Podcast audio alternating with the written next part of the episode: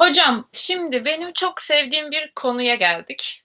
Hazırmışım oturuşumu da değiştirdim hemen. Kesin kesin kadın erkek konusuyla ilgili bir şeydir. Evet. Bak biliyorum ben tanıyorum artık Hazal'ı.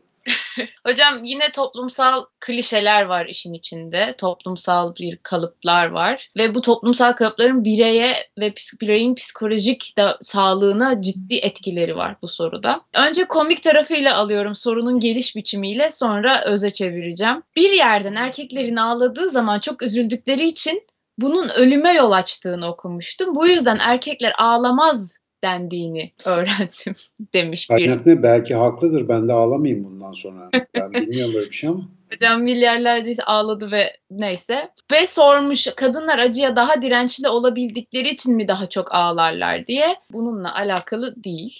Ya önce siz lütfen bunu bir fizyolojik olarak bir açıklayın.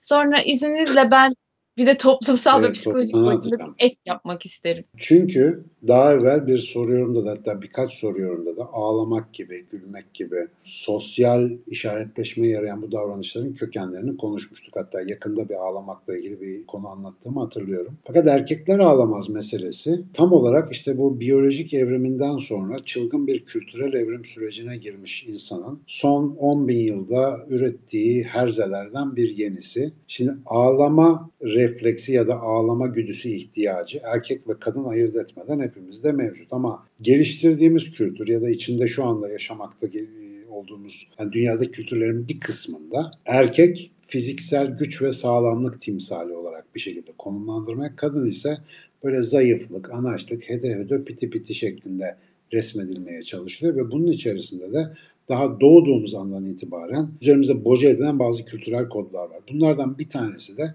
ağlamanın, bu arada kadın erkek içinde erkek içinde zayıflık timsali olduğu, ağlamanın zayıflık demek olduğu gibi bir algı var.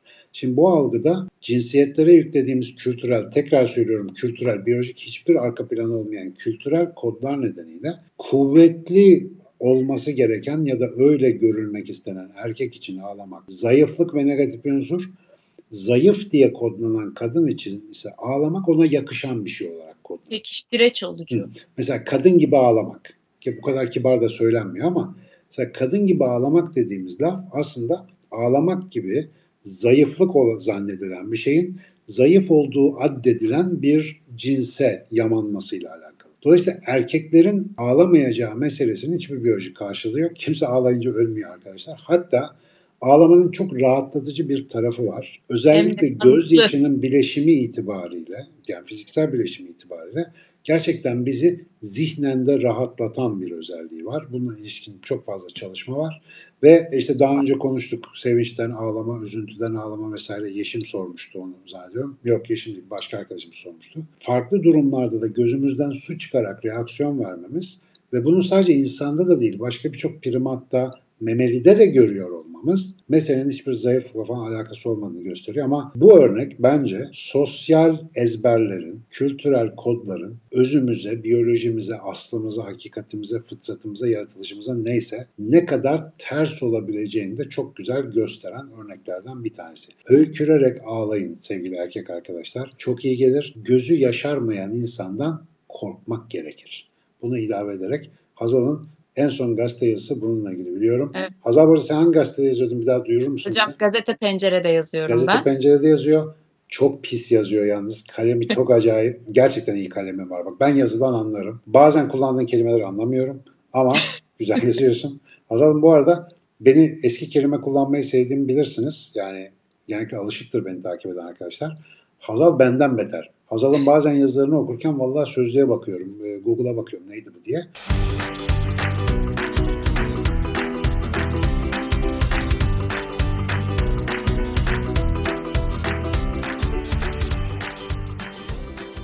Orada yazdığı son yazıda galiba buna benzer bir konu vardı. Senin Evet. katkılarını bekliyoruz Hazal'cığım. Hocam şöyle tam üstüne denk geldi bu soru. Ben ağlamak bir güç göstergesi olduğunu savunan taraftayım. Ağlayabilen insan duygularını açık edebilen insandır. Duygularını açık edebilen insan duygularıyla yüzleşebilen insandır ve duygularıyla yüzleşmek çok ağırdır. İnsanlar duygularıyla yüzleşebiliyorlarsa bunu kaldırabilecek güçleri vardır. O zaman bu insanlar zayıf değillerdir. O klişelerin tamamen dışında olandır. Düşünsenize siz ağlayarak aslında bir cesaret timsali oluyorsunuz. Diyorsunuz ki ben bu duyguyu alıyorum, ben bu duyguyu almayı bıraktım size gösteriyorum. Ve bir anda belki mitolojik olarak da düşünebiliriz. Bir kahramana dönüşebilirsiniz ağladığınız için. Çünkü bugüne kadar ağlayamayan herkese bir göstergesiniz siz. Ağlıyorum ve güçlüyüm. Bu şekilde düşünmek ağlamanın bakış açısını değiştiriyor. E, ağlamanın ben yazarken şunu da belirttim. Realist tarafı baskın olanlar için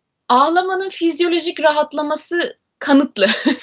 Kanıtları evet. mevcut. Stresle daha iyi başa çıkabildiğini, anksiyetik süreci tamamlayabildiğini, bunların hepsini ağlamakla rahatlatabildiğini görebiliyoruz insanın. Fakat kültür nasıl ne yaptı, ne etti de ağlamayı erkeklerin elinden aldı. Yani bir noktada öfkelenmiyor musunuz? O kadar bir fizyolojinize iyi gelecek bir eylem var ve deniyor ki size ağlayamazsın çünkü sen erkeksin. Erkekler ağlamaz. İşte e, o zaman kültürü Hazal'cığım her şeyi sen güce, paraya, mala, sınırı korumaya, nesne sebebe bağlarsan neticede böyle saçma sapan çıktılara çıkarsın. Aynen bu noktada da belki şunu bir görmek lazım. Biraz daha düşünürken fark ettiğim bir imaj da var. Güçlü kadın imajında da ağlamak yasak. Bu da nereden geliyor? Şimdi şöyle tarihe azıcık baktığımızda savaşlar var, ölümler var, erkeklerin işte koşturmacası var. Düşünsenize en yakın arkadaşınız belki kardeşiniz o savaşta öldü. Ağlarsanız Savaş devam edemez. Ağlarsanız tarla sürülemez. Ağlarsanız hayat devam edemez ve mekanik olan her şey son bulur. E, o zaman iş dünyası da özellikle sanayi devriminden sonra ne yaptı? Çok güzel bir noktaya geldi. Dedi ki bu işlerin sürmesi lazım. O zaman erkeklerin duygu iniş çıkışlarını bir durduralım. Çünkü iş dünyası zır o dönem... etmeyin başımızda falan. Zır zır etmeyin işinize bakın. Evet. Hocam aslında şey bu noktada iş dünyasının erkeklere ait olması belki en büyük etkendi. Yani bu kültürel kod burada iyice pekişti. Çünkü kadınlar fabrikalarda o kadar aktif değiller. Fabrikalardaki mekanik ihtiyaç onun kadınları daha zayıf konumunda tutmasına yardımcı oldu. Erkekler mekanikleşmeliydi, duygusuzlaşmalıydı. Ve onun için çok güzel bir imaj geldi. Erkekler ağlamayan imajı pekişti, vardı zaten. Sonra şeyi idrak eder konuma geldik. İş dünyasına giren kadınlar. Onları hocam şöyle bir filmleri gözümüzün önüne getirdiğimizde işte evlenmemiş, çocuk sahibi olmamış, işte birisi vefat etmiş, o olmuş, onlar yaşanmış ama hala o gün toplantıda gözyaşı akıtmayan bir kadın modeli görüyoruz. Baştan aşağı testosteron. Tamamen. Ya çok net özetlediniz. Ama bu sorun bu testosteron da kıydı almak. Ya şeyi tabii hani... siz hatırlamazsınız. Bir ara Margaret Thatcher vardı İngiltere'nin başında ve bizde de Tansu ah. Çiller vardı. Bunlar demir yumruklu kadınlar işte. Erkek gibi kadın falan. İşte böyle testisli kadın falan ifadeleri böyle çok geçerdi. Yani ne kadar erkek gibi, daha doğrusu erkek gibi demeyelim. Erkek de öyle olmaz normalde de. Ne kadar bodos, ne kadar testosteron, ne kadar saldırgan, ne kadar masaya vurucuysa o kadar başarılı gibi kodlayan işte bir güç odaklı medeniyet var. Maalesef sıkıntı buradan geliyor. Bu arada şey sen anlatırken şey dikkatimi çekti. Mesela bu Türk filmlerinde falan ya da genel olarak filmlerde ağlama sahnelerinde mesela ya da günlük hayatımız filme de gerek yok. Mesela erkek ağladığı zaman böyle oluyor bir saklanıyor, bir kaçıyor falan filan. Ama normalde ağlama böyledir yani. Değil mi? Ya dışarıya doğru bir şey anlatmaya çalışırsın. E, e, çağırır hocam. Yani ağlamak bir ihtiyaçtır. Ya e, hocam e, o ihtiyaç ya bebekler niye ağlar? Altın kirlendi, karnım acıktı, gazım var, ilgi ver. Her ihtiyaç içindir o ağlamak.